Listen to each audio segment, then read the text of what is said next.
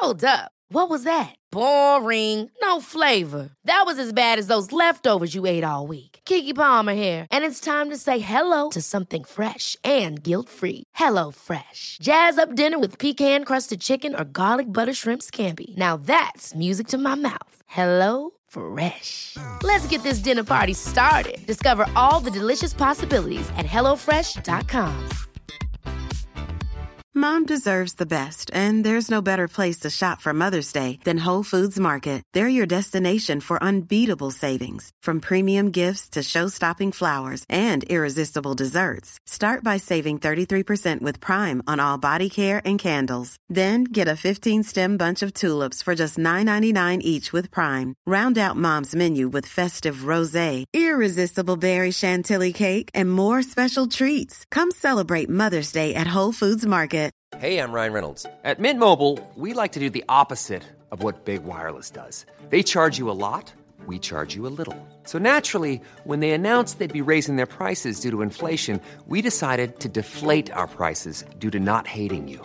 That's right. We're cutting the price of Mint Unlimited from $30 a month to just $15 a month. Give it a try at mintmobile.com slash switch. $45 upfront for three months plus taxes and fees. Promo for new customers for limited time. Unlimited more than 40 gigabytes per month. Slows. Full terms at mintmobile.com. Hey, it's Ryan Reynolds, and I'm here with Keith, co-star of my upcoming film, If, only in theaters May 17th. Do you want to tell people the big news? All right, I'll do it. Sign up now and you'll get unlimited for $15 a month and six months of Paramount Plus Essential Plan on us. Mintmobile.com slash switch. Upfront payment of $45 equivalent to $15 per month. Unlimited over 40 gigabytes per month. Face lower speeds. Videos at 480p. Active Mint customers by 531.24 get six months of Paramount Plus Essential Plan. Auto renews after six months. Offer ends May 31st, 2024. Separate Paramount Plus registration required. Terms and conditions apply if rated PG. Just a little heads up. This episode of White Wine Question Time features some rather strong and fruity language. So if you're listening around children, you might want to pop your headphones on. And welcome to White Wine Question Time, the podcast that asks its guests three thought-provoking questions over three glasses of wine. And my guest this week is small screen royalty, a broadcaster, actress and best-selling author who's been a fixture and a friend in our living rooms for over 40 years now. She cut her professional teeth in the 80s as a news presenter on regional television before network programming came calling as the host of Breakfast Time, Britain's first national breakfast news show. Then came Ready Steady Cook before she settled onto the This Morning sofa where she resided for 10 glorious years. And while she's effortlessly at home on screen doing lifestyle items, she's never lost her journalistic nous and famously got Tony Blair to admit in an interview that he would have invaded Iraq even without evidence of weapons of mass destruction. A mother to four now grown up children, she relocated to Cornwall in recent years, which is where she set all of her many best selling novels in the county she now calls home. But this year, she stepped away from the keyboard to host Channel 5's revival of Watercolour Challenge, which is storming in the ratings, putting her back in her professional home where she has been living for so long now daytime television. So let's dial her up. It's Fern Britton.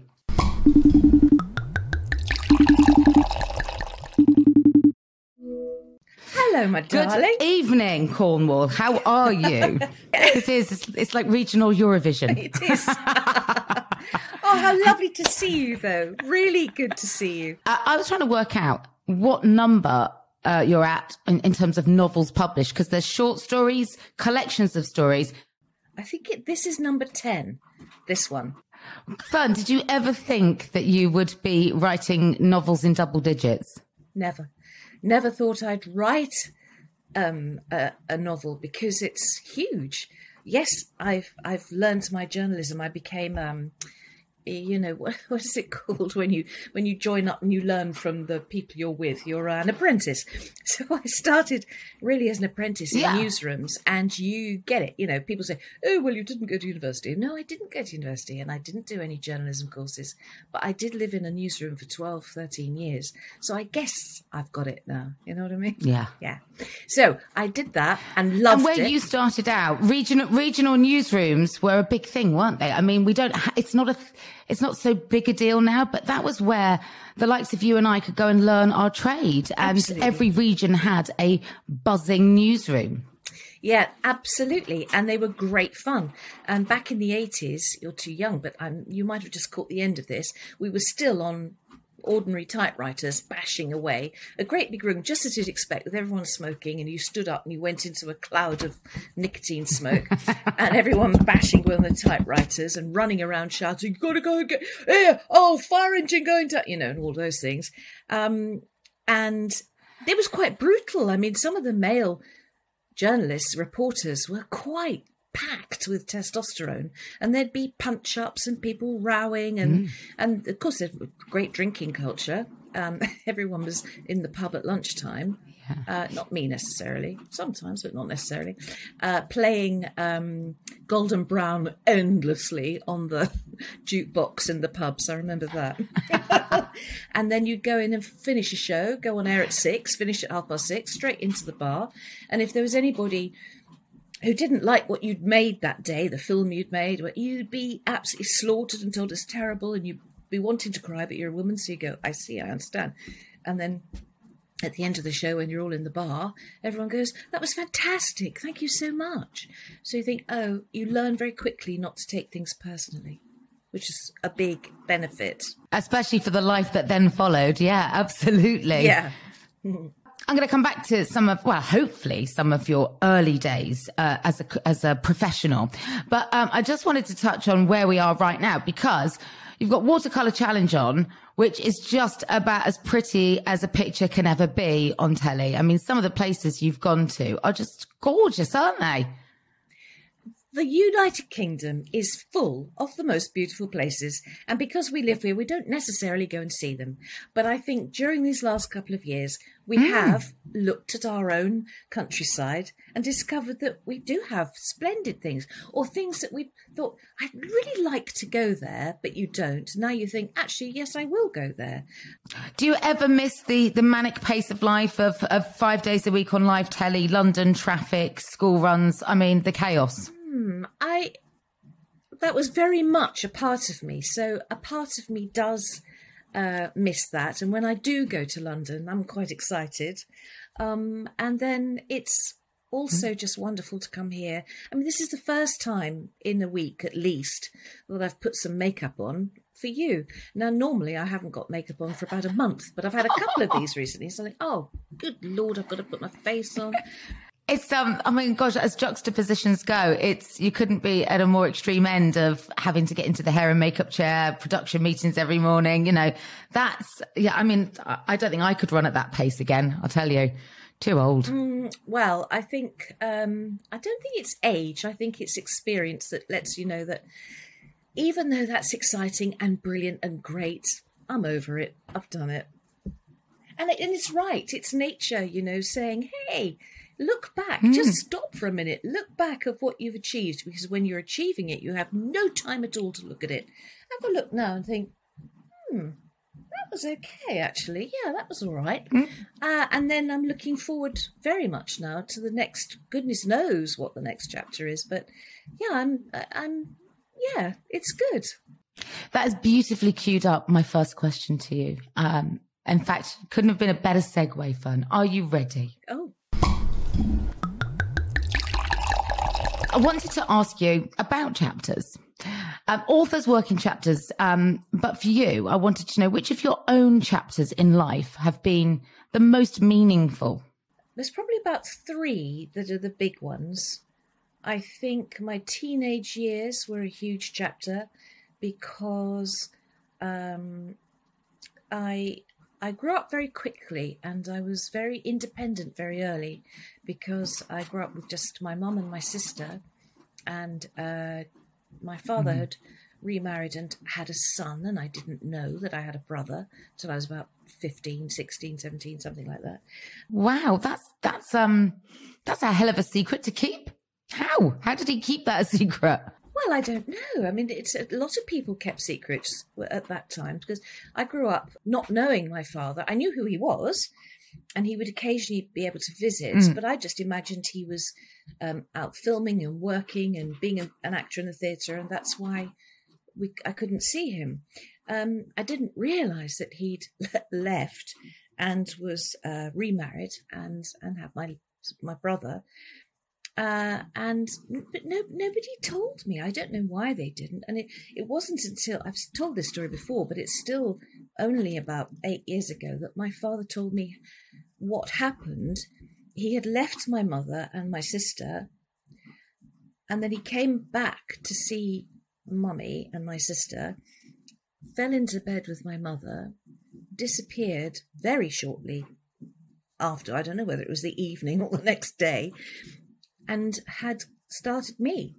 And nobody told me that's why I hadn't ever lived with him. So that's amazing, isn't it? Isn't it? So um, when he was in his when he was in his eighties, he told me, and uh, I said, "Well, that explains it all." But nobody else had ever told me. So anyway, cut a long story short. Uh, Why not? Why? I mean, surely that was that was a key piece of your own life jigsaw. You would have thought somebody might have imparted that sooner. None of them. I did ask, I did tell my mother when I found out, and I said, Why on earth didn't you tell me? And she said, Well, you know, we didn't talk about that sort of thing. And I said, But it's my history. Mm-hmm. And she said, Oh, you and your history. so I think it was a pain, obviously a very painful time for her. So when we talk about childhood, actually, you're still piecing parts of it together, even at this stage in life, right? Well, yes, absolutely. So the, my young days are still very much present and I'm putting it together. But I think, but, but, but growing up, um, I I was a very independent child because I only had my mother as a parent and my sister, and I had a fantastic uncle and aunt and lovely people around me. Um, but I, I became very independent because nothing much was really expected of me. Um, my stepfather turned up when I was about nine or ten, I think. And then I was really launched into okay, I'm a separate entity now. My mother has my stepfather, my sister is was in London, and um, I was just sort of bumbling about getting on with school. And then I got into drama school to be a stage manager, which was incredible. And I got in, and I had two wonderful years there. And I had a boyfriend I fell in very much in love with, and he was the first person to tell me that he loved me. No one else had ever mentioned that before. And he said, "I love you," and I oh, so I was 17, 18, in love with this guy naughty Nick, who knows jolly well, and his daughters even say to him nowadays, apparently, that he's, you know, heartbreaker, which he was. and um, then I was off into the theatre. Is that right? Wow. So, but I mean, you laugh about it now, but that, those are all big experiences for a young mind. The first, your first strike out of independence, you know, doing a job that you love and falling in love. And, and actually hearing that somebody loves you for the first time. That's a long time to be alive without anybody putting that in your ear. yeah, it blew me away. Absolutely. And uh, I, I, it was a, absolutely a door into a different set of feelings. It was very good. Although, I mean, of course, you know, it's heartbreak and all that because you're young. Um, and but then by then I was I'd done my training as a stage manager and I got a job in the theatre and I got my equity card and off I went and was um, stage managing around the country for two or three years. And then when I was 22, I think, I got my first job in television. So that was that was a big chunk of kind of school, growing up, drama school. Oh, first job hmm. in television. So that's a big chapter. That's a huge chapter. I mean, and, and actually so much of what you learnt then still informs you now because you and I toured together on the Strictly Come Dancing tour. And one of my first observations of you was that you just wanted to hang with the crew. Uh, you know, you weren't, you weren't hanging out with the cast so much as you just had a natural affiliation with what everybody's jobs were backstage and how they were getting done. And in the end, you even started traveling, uh, on some of the production buses rather than the dancers buses. I did. Yes, I did. I was very much a part of the tribe of the crew and the band. And um, they were so much fun. I mean, the band the bus. band, you, the band you loved. didn't Yes. you? And we get on the band bus. I mean, gosh, we, we did this big Strictly tour. It was hilarious, Kate, and I loved it. And you were so kind because I was missing my sons and I was sobbing backstage when I was missing them. You were missing your son. And um, there were all sorts of things, weren't there? It's a big, Yeah. it's an emotional thing to go off on tour for five weeks and think that you're a rock star. Uh, which we were treated like rock stars, weren't we? Absolutely wonderful. The first night I, I got onto the band bus. I said, Excuse me, can I get on with you lot? And they went, Ha! Well, it's only taken you five days, but you're on our bus. And they're so, um, they, they're so so very good at everything. There was somebody carving a handmade artisan sourdough, and someone producing some homemade cheese and a nice little chutney and a bottle of Malbec, and it was, uh, you know, different to the dancers who who were just funny, hilarious, um, but um, yeah, it, I just felt better on the band bus. So you have this intensely informative burst of activity in your late teens into your early 20s. So that's one chapter of, of great meaning. What about the other two that you mentioned? Uh, I think obviously having children. So I think having um, my twin boys was something miraculous because they were IVF and it was my fourth go and I was already ready about to go I can't manage anymore because anyone who's been through IVF knows that those drugs and the routine and the the enormity of lifting your hopes and dashing yourself and it, it's it's extreme to say the least. And um, I got good at doing my own injections carrying them in my handbag constantly, bags of needles and things, with a letter from the doctor explaining what they all were. Um, it's it's very tough, expensive, tough, and oh, you know, difficult. But I was so lucky to have the boys, mm. and I got the boys. And then um, when they were about three, um, I discovered I was pregnant, and uh, you know, miracle, you can't be. Uh, and I thought, well, yes. So uh, I had this beautiful little girl, Gracie. You you met Grace, I think. So Harry and Jack are the boys, then Gracie. Then, unfortunately, my marriage broke up um, when she was five months. So that was a tricky one. So I had um, a year of Ooh, fun. Yeah, had a year of, of really digging deep. That's so hard. Yeah, but at the time, you know. So you've got toddlers, a newborn, hormones, and heartbreak. But then a year later, I met Phil and um, we were married after a year. So it's two years since Winnie uh, Gracie was born, and then the last chance saloon. I always say it's uh, late night shopping just before the doors close. Winnie arrived, so um, that was exciting.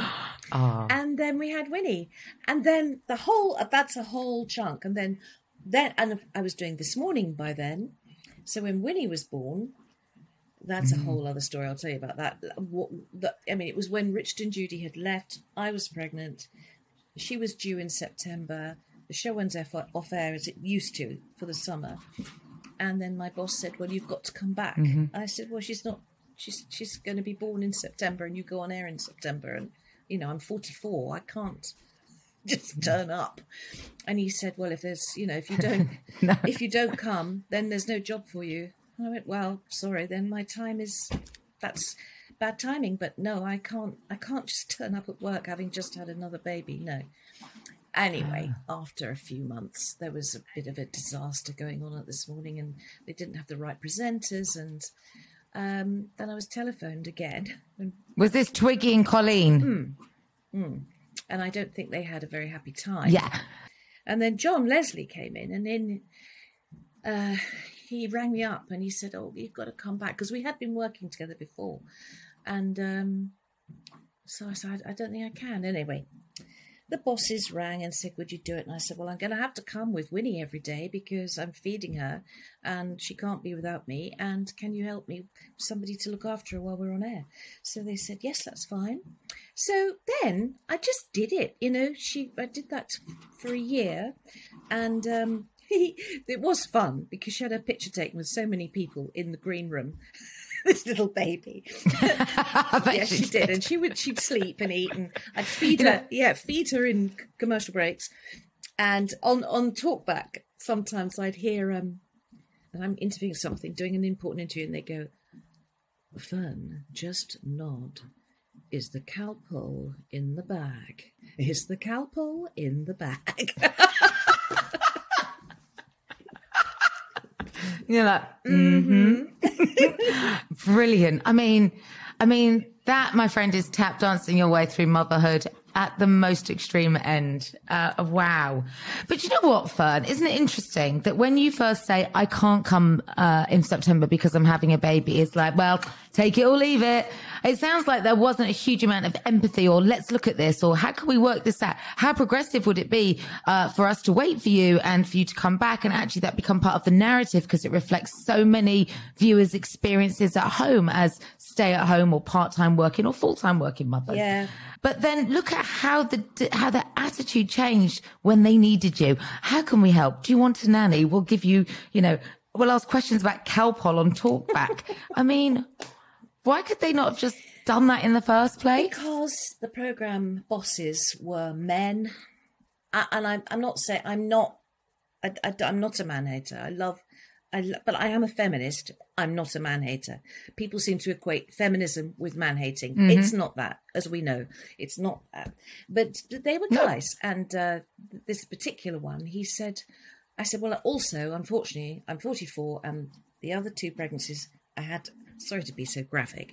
I had to have cesarean, and I know that this baby is going to be born by cesarean. So I won't be able to sort of do anything for the first six weeks anyway. Oh, my wife was uh, driving after two or three weeks. And I said, Oh, was she? And uh, how old is she? Like, you know, 30. Uh, hmm And um, I suppose you've got an automatic car? Oh, yes. I went, well, I haven't. you know, different, different. Yeah. Do you know what's the shame about it though is that you proved, but because because they needed you, you prove that it can work if everybody comes together and provides solutions Yes. rather than just sitting around tutting about potential problems. Yes. But what a shame that it had to be done that way. But thank goodness that you were there to show the way. Well, I don't I know. don't get it because Richard and Judy, I mean, the whole family thing was huge. It was a massive part of the on-screen narrative as well. Well, it's 20 years ago for a start, you know. And so it was a long time ago when things hadn't moved as fast as they have now. And I accepted it because I've mm. never, in general, I don't think I've ever been a pain in the ass to work with. I just kind of go, oh, okay, whatever.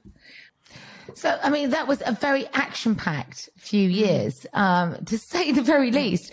IVF, twins, uh, f- closely followed by a miracle baby, followed by a very swift end to your marriage, a recalibration, a new TV show. You meet Phil on the set, along comes Winnie, and Richard and Judy vacate the seats that you think you can't take, but turns out you can. Oh, I'm exhausted. You must have been knackered. Yeah, it's been interesting, you know, but but everything has also been.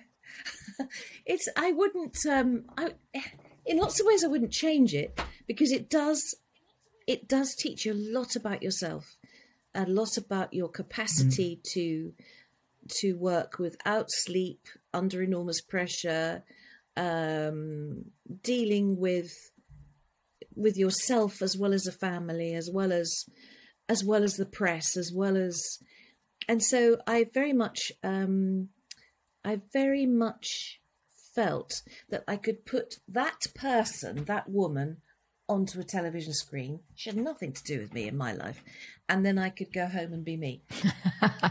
Have you had that experience? Um, yes, until I started in daytime television, and then I felt like there was kind of nowhere to hide. Um, so I just kind of, I started very slowly. It took me a long time to open up and share what actually really was my life. And I think it was when I had, I kind of, I couldn't host a show like, for example, Loose Women and not explain because the chats were so personal and the topics were so varied and not sort of say, Hey guys, guess what? I'm actually not in a relationship anymore. I'm a single parent. My life's changed a lot. And because it informed so much of, of what we were talking about. Um, and then I learned to kind of just actually stop trying to be one of two people and just sort of blurred the two. And it felt a lot easier, actually, a lot more honest. Yes. Well, I'm there now. I've I'm blended and I'm one person again. But I think it was just the only way I could deal with it was to when you go to work and you have your face put on and your hair and everything else, that person doesn't have any problems. She can be honest and everything else, but doesn't have problems. I was told very, very, very early on, and I have been doing this for 42 years now. Crazy. um, but very early on, someone said to me, never complain about your life on air because, as far as the viewers are concerned, mm. you are in Hollywood la la land and they are having difficult lives. You think, yes, that's exactly it. So, you mm. know, there's no point. But now yeah. I'm, I'm older and uh, I'm contented. And so I think, yeah, I can say these things now. I feel that I'm allowed to. I've given myself permission to. And there's no one telling me, oh, don't tell them that, don't tell them this. Sod it. Here I am telling you. It's funny though, because you know, to me, growing up watching you on shows like that, as I was coming into my early part, part the early phase of my career, I thought you were disarmingly honest. and it's only knowing you as I do now that I know that actually you were literally tickling the surface of what was going on in your life when you showed great empathy to people struggling with mental health issues. I didn't know the depths of your own experiences. I didn't know that you'd, you know, had struggles with IVF. So there was so much you gave, but so much that you didn't. And it never felt like we were being kept out oh. of what was going on in Fern's world. Oh, well, that's nice. That's nice. But, uh, you know, also, the very important thing, as you know as well, is that to be um, a real presenter uh, uh in terms of that, that kind of show, Loose Women this morning, those kind of shows you are not the star. The person, the story is the star. And I always wanted every guest to be comfortable, to know that their story has been told. They've been able to tell their story properly, properly, fully, been listened to um, and heard. Mm. And that was the most important thing and is the most important thing. I can't bear it. You know, I, I couldn't bear it then and I can't bear it now when all the programs for the National Television Awards, they're all, oh, you must vote for us, vote for us, vote for us. And you think, how embarrassing is that? I couldn't bear to do that. People are going to vote for you if they you like it or not. Can't do it. No. What would be? Why would I go? Why would I? I'm not canvassing. We're not prime minister. It's just to get a silly statue. oh, just hang on a minute. Oh, like okay. this. she says, getting her NTA. yes. Which one's that I mean, for? And I'll tell. Well, I tell you, actually, this is for this morning, and um, it's not. It's not the one I picked up. Uh, when Richard and Judy left, grab one. Um, they get they gave it to me. The the the, the bosses said, "Here, have this one," because it was just sitting on a shelf. The editor did, and so I went to the jewelers and I got the thing changed.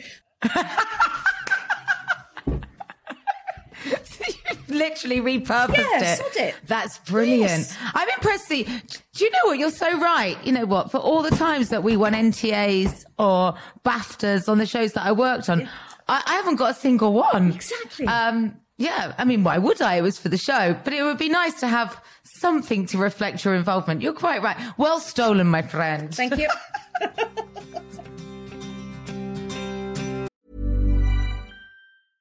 Ryan Reynolds here from Mint Mobile. With the price of just about everything going up during inflation, we thought we'd bring our prices down.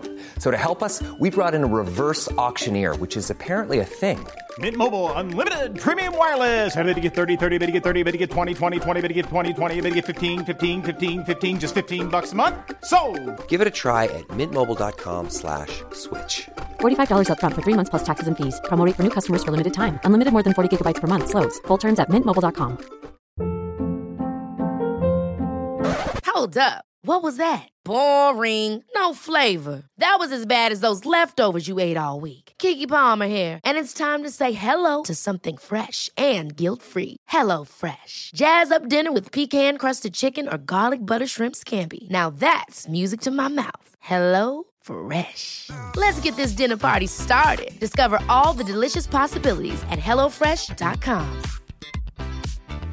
Hey, it's Ryan Reynolds, and I'm here with Keith, co star of my upcoming film, If, only in theaters, May 17th. Do you want to tell people the big news? Right, I'll do. Sign up now and you'll get unlimited for $15 a month in six months of Paramount Plus Essential Plan on us. Mintmobile.com slash switch. Upfront payment of $45 equivalent to $15 per month. Unlimited over 40 gigabytes per month. Face lower speeds. Videos at 480p. Active Mint customers by 531.24 get six months of Paramount Plus Essential Plan. Auto renews after six months. Offer ends May 31st, 2024. Separate Paramount Plus registration required. Terms and conditions apply if rated PG.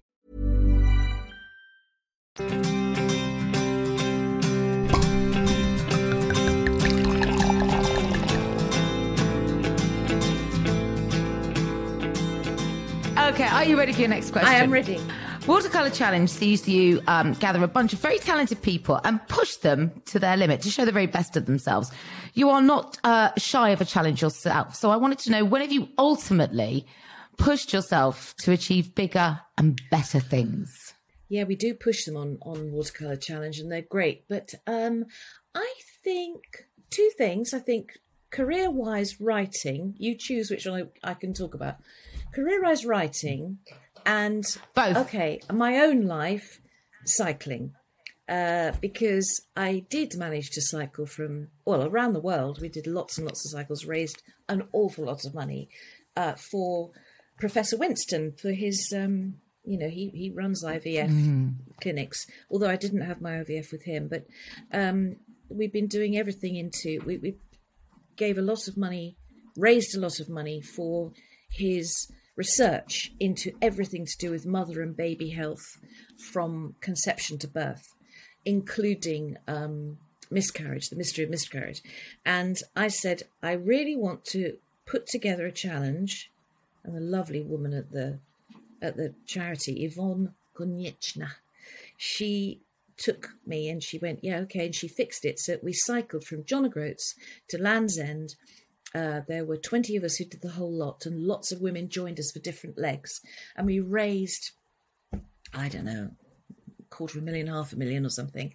And um, it went to use in a um, study that scientists were doing on miscarriage. And um, so they, you know, we helped a little way into the mystery of that to solve that. But cycling all that way is 1,100 miles, and it was wonderful. Really wonderful. Wow. And it is one of the most underfunded uh, parts of medical research, miscarriage. As I mean, so much, so much to do with female sexual health is massively underfunded, but that specifically to this day remains the case. So whatever contributions you made would have really, really pushed to make a difference for Well, that project that, that the charity needed to, to get going on at Warwick University, they only needed 32,000. So we would have helped them a lot. Do you know what I mean? So, yeah. That's brilliant. And you used to cover this on the telly, didn't Some you? of it would be, you know, I. I remember seeing you. Were you doing this morning then? Yeah, no, I wasn't. But some of them they, they did cover, and uh, we got so many women to come and join me uh, at us, the charity. Um, I was patron by then, and we we just went everywhere. So we've been everywhere. We went through India, uh, China, Russia. Um, Estonia. We went from Panama into Costa Rica, into Nicaragua. We went to Cuba. We went to, I mean, everywhere I've been cycling and, and doing it in your fifth, 40s and 50s.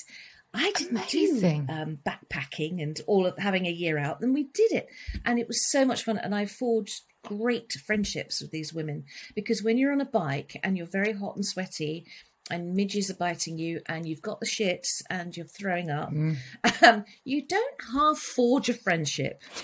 and none of us would have met if it wasn't because if we weren't just mad enough to go and sleep on concrete floors of cowsheds and sleep in you know we were it's n- no way is it um a glamorous ride. None of that. But it was god it was great. And just to get out and be yourself. And the women who had come off a trip particularly uh, John O'Groats to Land's End, as you were cycling down through the UK, they start talking about their relationships and their husband and this and this and this. Well, they end up divorced and going for somebody else at the end of it. I mean, one lady got to got to Land's End, took off her wedding ring, threw it into the sea. Went right because it brings you back to who you are, the Yeah. woman that you lost when you were married and had children. You you buried your. It's your fault. You know we bury ourselves in domestic life because we're good at it and we want to do it. And suddenly you come out of that with this group of women swearing and drinking gin and tonics and having a great time on their bikes. All none of us looking like cyclists. It, amazing the professional male cyclists who come with us, going, "I don't know how you do it," you know, um, and you become yourself again. You're right. You know, I, I, I did a similar. I did one bike ride, nothing quite to the scale that you you've um, just recounted there. But I cycled through Kerala with 22 friends in memory of a friend, a girlfriend of ours that had passed away, Nikki Waterman, and um, it was one of the most brutal and physically challenging adventures I've ever had. I, but I loved it, Fern. My God, it hurt. Anyway, by the end of the trip, there were a lot of women going, I'm leaving my husband. I'm going back to work. I, my life has got to change because when you're just, when you can't speak because you can't breathe because you're so out of breath, you're forced to go in and look at yourself and have a think. And it is it's it's proper therapy. It is. It's very therapeutic indeed. And yes, I've done that Kerala ride as well. Um, she says, and it's gorgeous. Oh, Did you go amazing. right up into the Tea mountains? Yeah. And, and there's the one long one day when you're just Oh my God, long, yeah. long, long, long, long downhill, and I just all the way down. screaming, Yes. It's the most exhilarating, isn't Yes, it? we did that, and we did. Yeah, Exactly Egypt. that. Uh, uh, yeah, I remember. Oh, Sri Lanka, we did. I mean, traveling truly does open the mind, doesn't it? It makes you really look at how other people live, and also it's very handy on quiz shows because you can think, oh yes, I can think of a country that's only got an E and an A in it because I've been there. because I've cycled through it.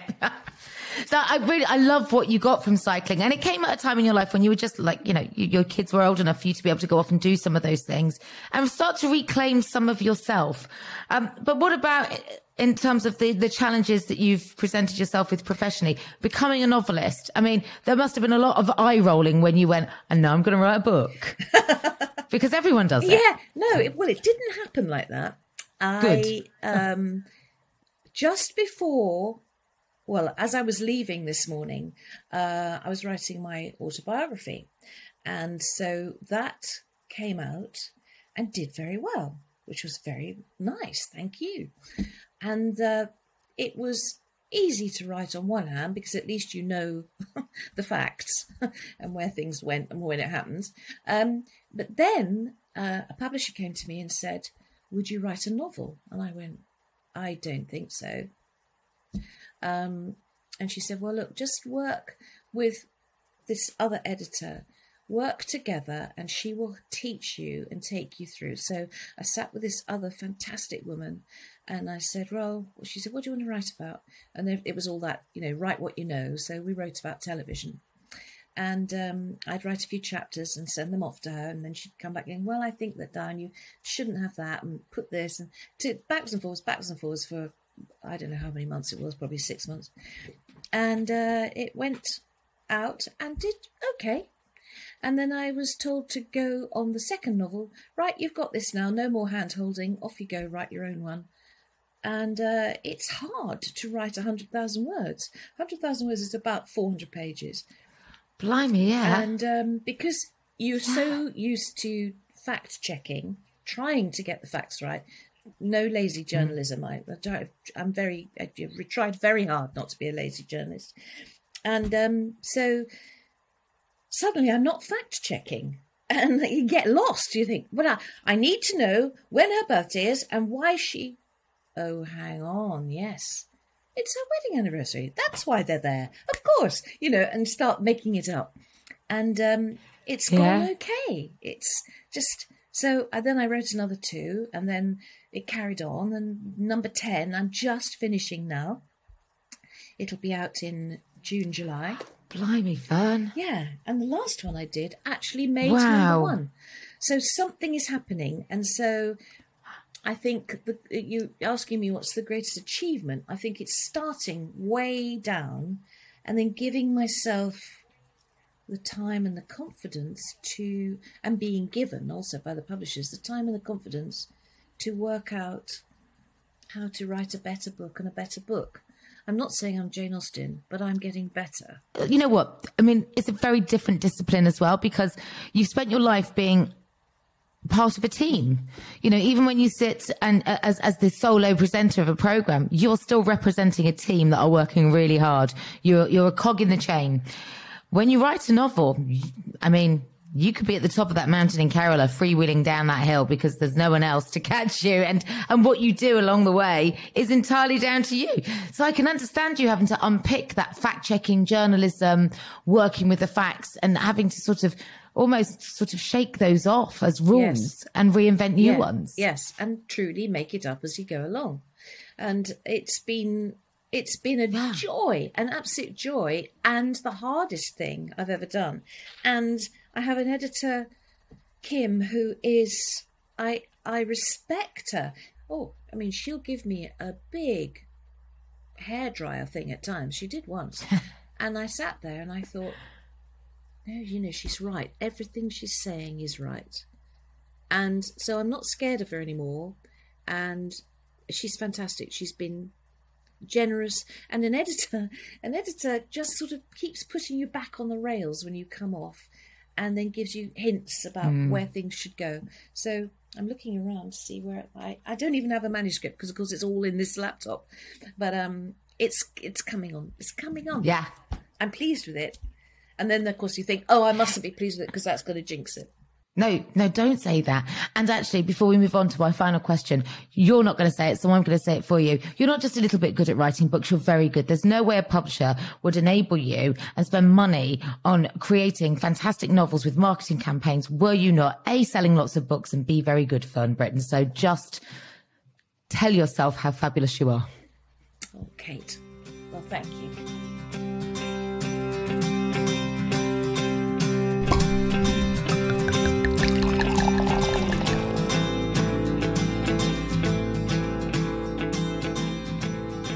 Okay, my third and final question for you. It's an expression that actually you've naturally used quite a lot in our in our, our chat on the last question.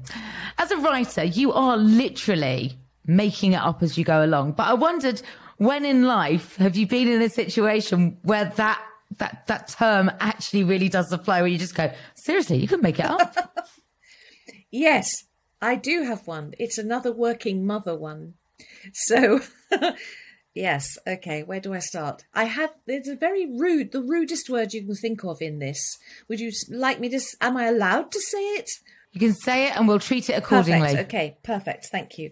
Well, so this is my best working mum story. okay. The boys were about seven at primary school, and as all children do, as we know, they don't tell you that there's an important day at school the next day until about nine o'clock the night before. Yeah. So they'd been bathed and scrubbed and in their gym jams, and they were in bed, and then suddenly they went, "Oh, Mama, yes, Mum, uh, tomorrow is evacuees day." Nine o'clock the night before school, they say to me, Oh, they come back downstairs, you know, just as you're opening glass of wine. And also, I'm working the next morning on this morning and I have to get up at five. So this is like a quick glass of wine into bed myself.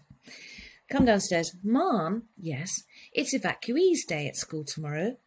Oh, okay, what does that mean? Well, we've got to dress in evacuee clothes and have an evacuee's lunchbox. And so I'm already like meltdown, but keeping it in.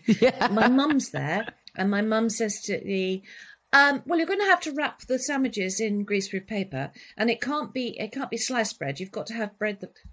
Well, I haven't got any bread that's. Oh, well, well do what you can.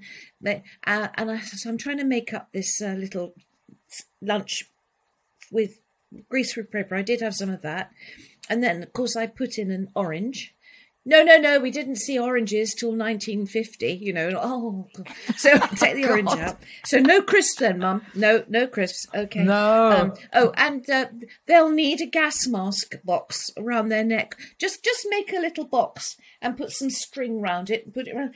Mother, I had to do two because there's two of them, two of everything, and it's now half past nine, and I'm going to be up at five, and the car comes at six. So I really have got to.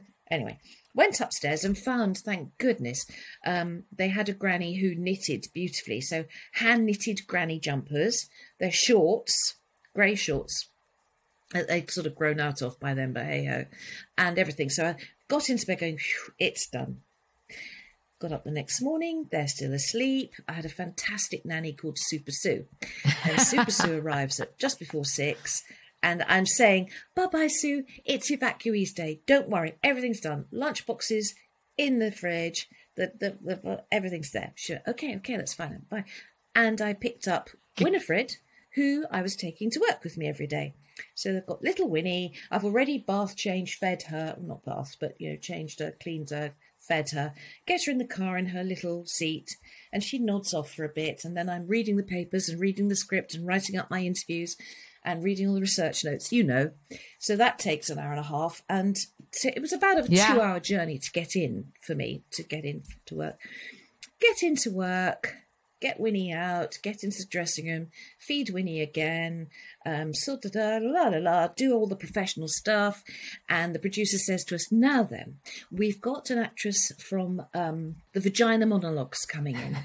Um, and uh, she she does the um, well, she does the soliloquy called um, Reclaiming the C word. Can I say it? It's rude.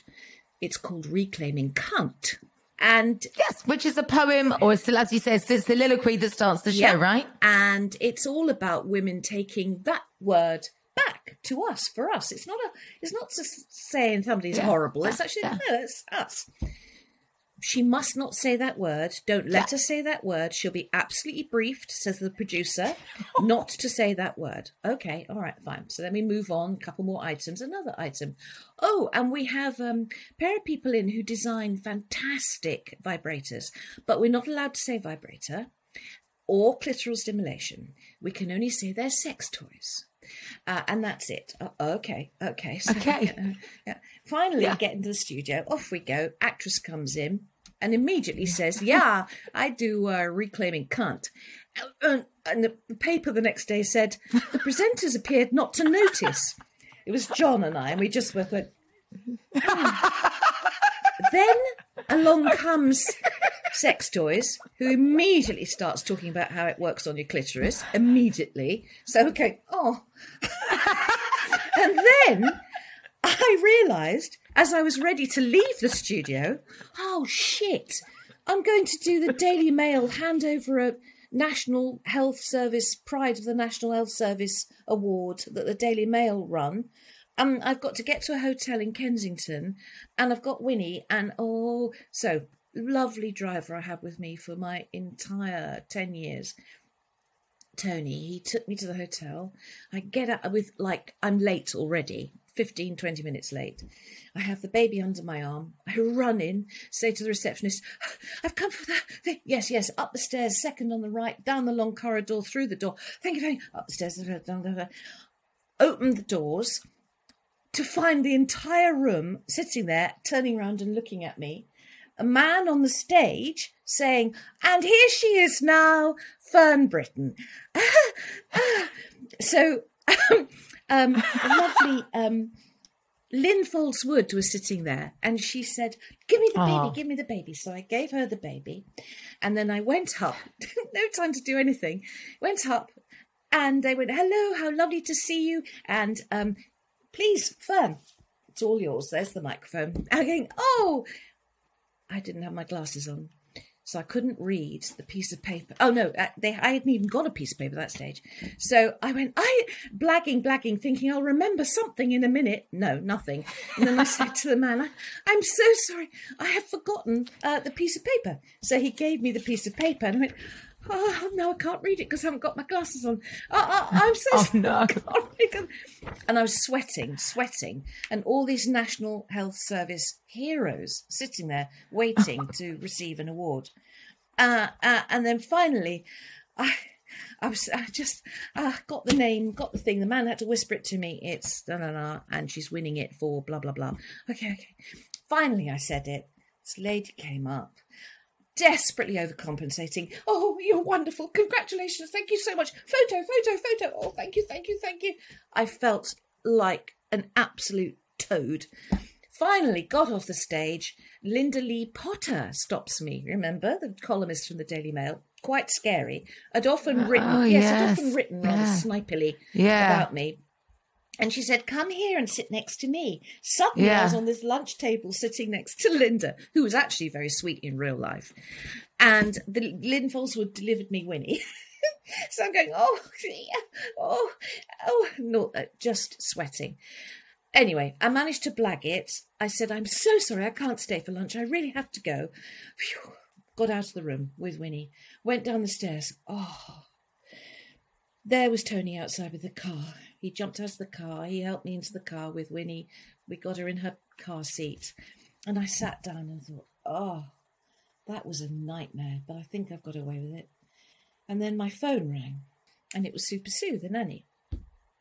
So I went, Hi, Sue, you're all right? She said, Yeah, you do know it wasn't evacuee day today, do you? I took the children to school. They looked like bloody idiots. I had to take them home again and get them changed. I just thought, I mean, that's grim, isn't it? I was just, excuse me, but I was No, just I mean- a fucking idiot the whole day, and that and that and it wasn't my fault necessarily, apart from the fact I couldn't read and I hadn't got the right piece of paper. But you just, oh, the good thing about the day was that we had Michael Bublé on the show as well, and he's adorable. I'm just funny, mm. adorable, rude, naughty, everything you want. And he got up to go, and I said, I wish you could stay and do the rest of the show. And he said, Oh, yeah, me too. And I said, Because we are doing clitoral stimulation a minute, minute, minute. And he went, I'm your man. so that was joyful. But the rest of it, I've got one more story to tell you briefly. This is out of nothing. Uh. This is talking about Go on, I love it. Oh, no, right, keep going. we're Talking about mental health, right? So, um, uh, when I had the boys, I had terrible, terrible Mm. postnatal depression, which was pretty grim. And then, uh, when I was uh, expecting Grace, the doctor said, mm, "As soon as she's born, I think we'll get you straight into uh, to see." A specialist psychiatrist who will talk to you and make certain that you don't have the same experience as you have with the boys. I said, good idea. So the day came that we have the appointment, and my husband and I went to the hospital and we waited outside for this very special person uh, to come out of their office and call us in. And a different person opened the door and called us in and said, Oh, yes, so and so's off on holiday, and I'm the locum. I thought, Oh, anyway, sat down and um, she went through everything. Tell me about your childhood. went through the childhood and she said, mm and we went through, and how do you feel about your children? And what was it like when you had the postnatal depression with the boys? And blah, blah, blah, blah, blah. And then she said, Tell me, do you hear voices? I said, No. Said, "Mhm. When you're watching television, do you think they're talking to you? I said, No, no, no, no. hmm When you're walking about, perhaps at the shops, do you think people are pointing at you and saying your name? yes, because, they do. They go, Oh, hi, it's Fern. Because they are. hey, Fern, how are you? Hi. Oh, look, it's all what's her face, you see. And then she went, mm. And I said, no, no, no, they do. They really, really do. She went, mm-hmm. And she had me down as, as psychotic. and, uh, and I was going to be locked up. And my GP went, oh, for fuck's sake. And rang up the hospital and said, no. no, she's fine. No, people do say her name in the Yes. shops. She isn't hearing No, voices. I mean, I was on television. yes, every everyone day. is talking about Yes. her. Isn't that great? It's funny though, isn't it? Because I mean, you're so heightened to it, and then you become numb to it. But then the moment I had Ben, I became very alive to it again, just because of him. Really, I just, I was just, was, I just, I just didn't want him to have, you know. Yeah. It's like, why, why does everyone come home and talk to my mum at Monkey Music? You know, it's, you know, you just, you don't. It's at those points you just want to be one of the crowd. And of course, you can't turn it on and off. I get people's curiosity, I mean, but um, yes, yeah, in those moments, It- I, just, I don't mind it at yeah. all. It's lovely. Uh, it embarrasses me, but it's fine. And um, I didn't like it though when people would get in front of me, uh, between the children and me, you know, and you're trying to hang on to four kids. Yeah. Excuse me, Yeah. just hang on, and they're right in your face. And you go, no, hang on, my children are near the road. That would that would bother me. But apart from that, uh, it's people are very nice, very very nice. I'm happy, and don't take don't They really are, sneaky actually. pictures. They- you know they do yeah. sneaky pictures. You go, no, come here, let's have a picture. It's fine. Um, but thank you so much. It really has been wonderful talking to you. Continued success with the Watercolor Challenge. Uh, your your tenth novel is out this summer. For those of you that haven't had a chance to read any of Fern's books, they're beautiful. Uh, they're all set in in the gorgeous county of Cornwall, and I would heartily recommend them. You've got ten to choose from. Well, nine with the tenth on its Thank way. you so much. That's Thank so you. Thank you. My huge thanks to Fern Britton, and you can catch her every day on Channel 5 presenting Watercolour Challenge. Or if you're a bit of a bookworm, why not dive into her back catalogue of incredible novels? If you've loved listening to this episode, then there's plenty more great chat with other phenomenal leading ladies of the small screen. Our back catalogue features episodes with the likes of Ruth Langsford, Lorraine Kelly, Andrea McLean, Ulrika Jonsson, Arlene Phillips, Charlene White, Gabby Roslin, Anita Rani, and Emma Willis to name but a few. As always, White Wine Question Time is produced by me, Kate Thornton, with Ben Robbins for Yahoo UK, and editing is by Eleanor Humphrey. Our music, as always, is from Andy Bell. We'll be back next week with more great guests. Until then, thank you for listening.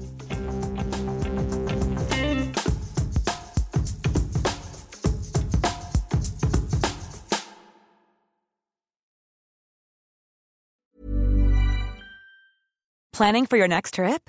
Elevate your travel style with Quince. Quince has all the jet setting essentials you'll want for your next getaway, like European linen, premium luggage options, buttery soft Italian leather bags, and so much more. And is all priced at 50 to 80% less than similar brands. Plus, Quince only works with factories that use safe and ethical manufacturing practices. Pack your bags with high-quality essentials you'll be wearing for vacations to come with Quince. Go to quince.com slash pack for free shipping and 365-day returns. Ever catch yourself eating the same flavorless dinner three days in a row? Dreaming of something better? Well, HelloFresh is your guilt-free dream come true, baby. It's me, Keke Palmer. Let's wake up those taste buds with hot, juicy pecan-crusted chicken or garlic butter shrimp scampi. Mm. Hello Fresh. Stop dreaming of all the delicious possibilities and dig in at HelloFresh.com. Let's get this dinner party started. The secret to visibly firmer, summer ready skin is here. Osea's number one best selling Undaria Algae Body Oil. Clinically proven to instantly improve skin elasticity and transform dull, dry skin to silky, soft, and unbelievably glowing. Rich yet never greasy, Undaria Algae Body Oil is formulated with sustainably sourced seaweed to help replenish the skin's moisture barrier and seven nourishing active botanical oils for results you can see and feel all over. The best part? It's signature scent. A blend of freshly squeezed grapefruit, cypress, and mango mandarin transports you to sun-kissed summer days. This all-natural scent is unforgettable. Everything Osea makes is clean, vegan, cruelty-free, and climate-neutral certified, so you never have to choose between your values and your best skin. Get healthy, glowing skin for summer with clean vegan skincare from Osea. Get 10% off your first order site-wide with code GLOW at OseaMalibu.com. That's O S E A Malibu.com code GLOW.